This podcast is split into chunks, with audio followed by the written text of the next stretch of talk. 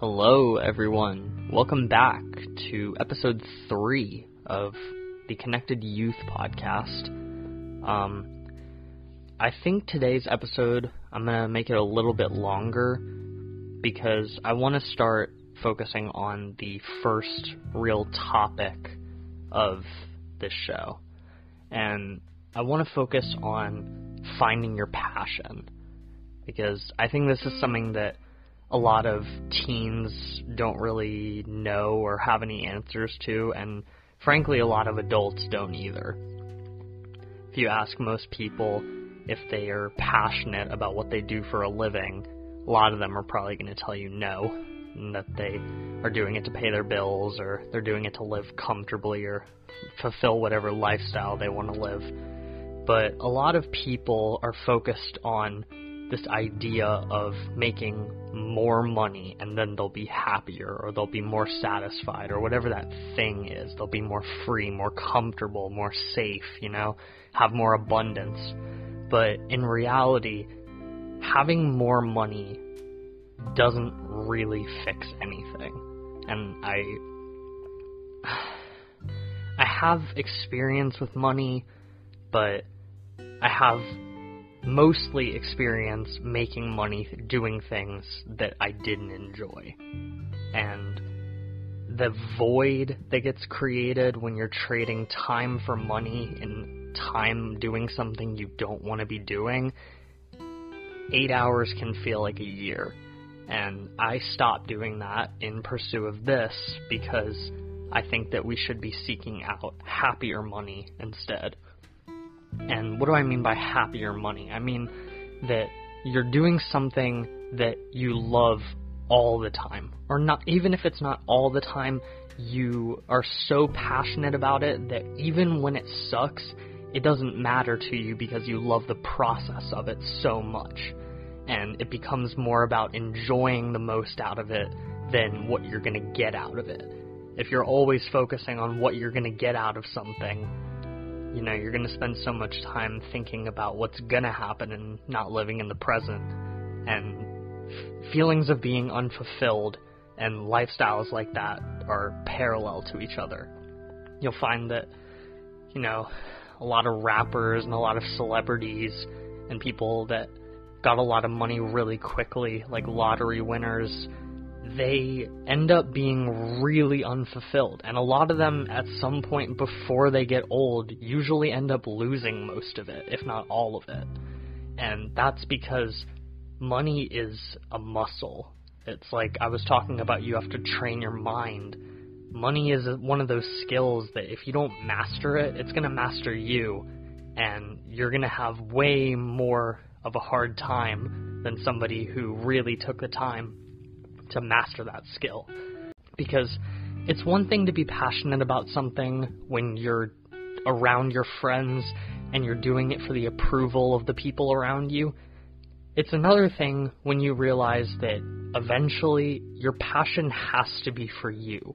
If you don't love what you're doing when nobody else is around and when everybody else thinks that what you're doing is stupid and that you suck at it at the moment, you're if you're not willing to go there with it, you're never going to see the upside on the other end of it because conquering that fear and realizing that it actually doesn't happen to as many people as you may think is the critical mindset breakthrough in getting what you want, you know? That was what happened for me. I was so scared for so long that, you know, nobody's going to listen to this, nobody's going to like it, and even if people do listen to it, that they're going to make fun of me, like, oh, who is this guy? Like, why is he sharing his opinion? And all of that was there until the moment that I hit publish on the first episode a couple days ago. You know, I just, from that point on, I was so proud of the fact that I had conquered my fear that I didn't even care if anybody didn't like it at that point. And I really hope that some of you can apply this strategy and maybe get some real answers for yourself because that's really what this is all about. I want you guys to live happier lives and be doing things that you love every day so then even when life throws you curveballs and it feels like your situation sucks, if you have something you're passionate about that you're constantly improving and you're constantly growing to get better at it, you'll never truly feel unfulfilled with whatever situation you're in. If you spend, let's say, one third of your time on yourself, you know, you're doing things that improve you, you're working on your routines, you're doing whatever it is to improve your life, that's one chunk. The second chunk is putting yourself around people who they're not doing nothing, but they're doing less than you. So then the the growth and development that you're working on hopefully rubs off on them and it makes that group of people around you more productive. You know, there's there everybody every teenager likes a little bit of competition. We all like to feel like we're pushing each other to be better. And then the last pers- the last third is surrounding yourself with people who make you better. And this was the piece that changed everything for me.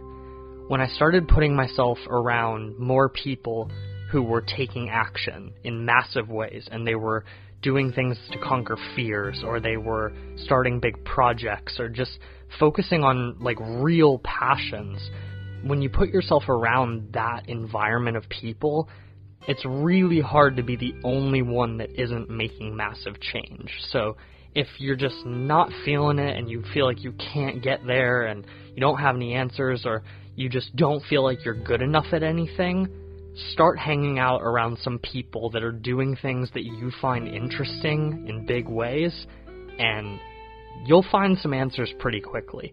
And if you're still not finding answers, you have to just keep looking, you know, find other friend groups. It's not going to be a home run in the first try every time. It's like, you know, there's if 1% of the population on the planet met you, it would only be 77 million people. So, if that's 1%, you know, most of us wouldn't meet 77 million people in our whole lifetime. So, to even make a dent in that, 1%. Imagine how many interesting people there are. And I want to end this episode today by giving you some kind of directive, something that you guys can do. And I touched on journaling yesterday, and I think I want to give you a question to answer for yourself, or a couple of questions. So I'm going to ask three questions, and you can take a minute, grab a notebook, grab a post it, whatever, and write it down. Um, the first question is Who am I really? Who am I really? So it's a really, like, take time on this question. You know, who am I when nobody's around? What do I care about when nobody's around? What could I talk about on a Saturday night to somebody and have an interesting conversation about it and never stop talking. Like, what could you talk about for hours and hours and hours? These type of things will get you closer to figuring out what you're really passionate about. The second question is, who do I want to help? This was one that really resonated with me because I feel like a lot of teens want to get involved in bigger causes. You know, we want to be a part of something bigger than us, and I think the easy way to achieve that is by getting involved in a cause that helps other people grow and be better. So, if you can find a way to work that into whatever you're passionate about and provide value to the people that are getting interested in your content, I think that's really crucial. And then the last question is who are my real friends? This is one that might be a little uncomfortable for some of you to think about, you know? I feel like a lot of people are really unsatisfied with some of the people they hang out with.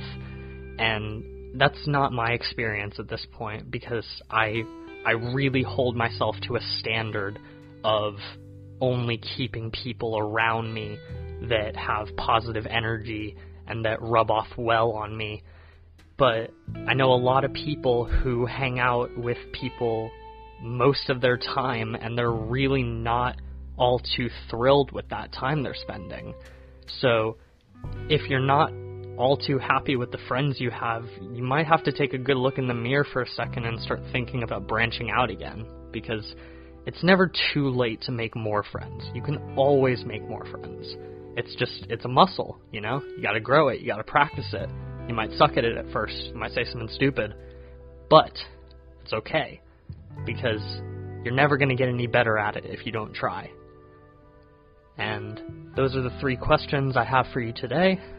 Uh, feel free to let me know what your answers are, and if you want to talk about anything more, most of you know where to reach me.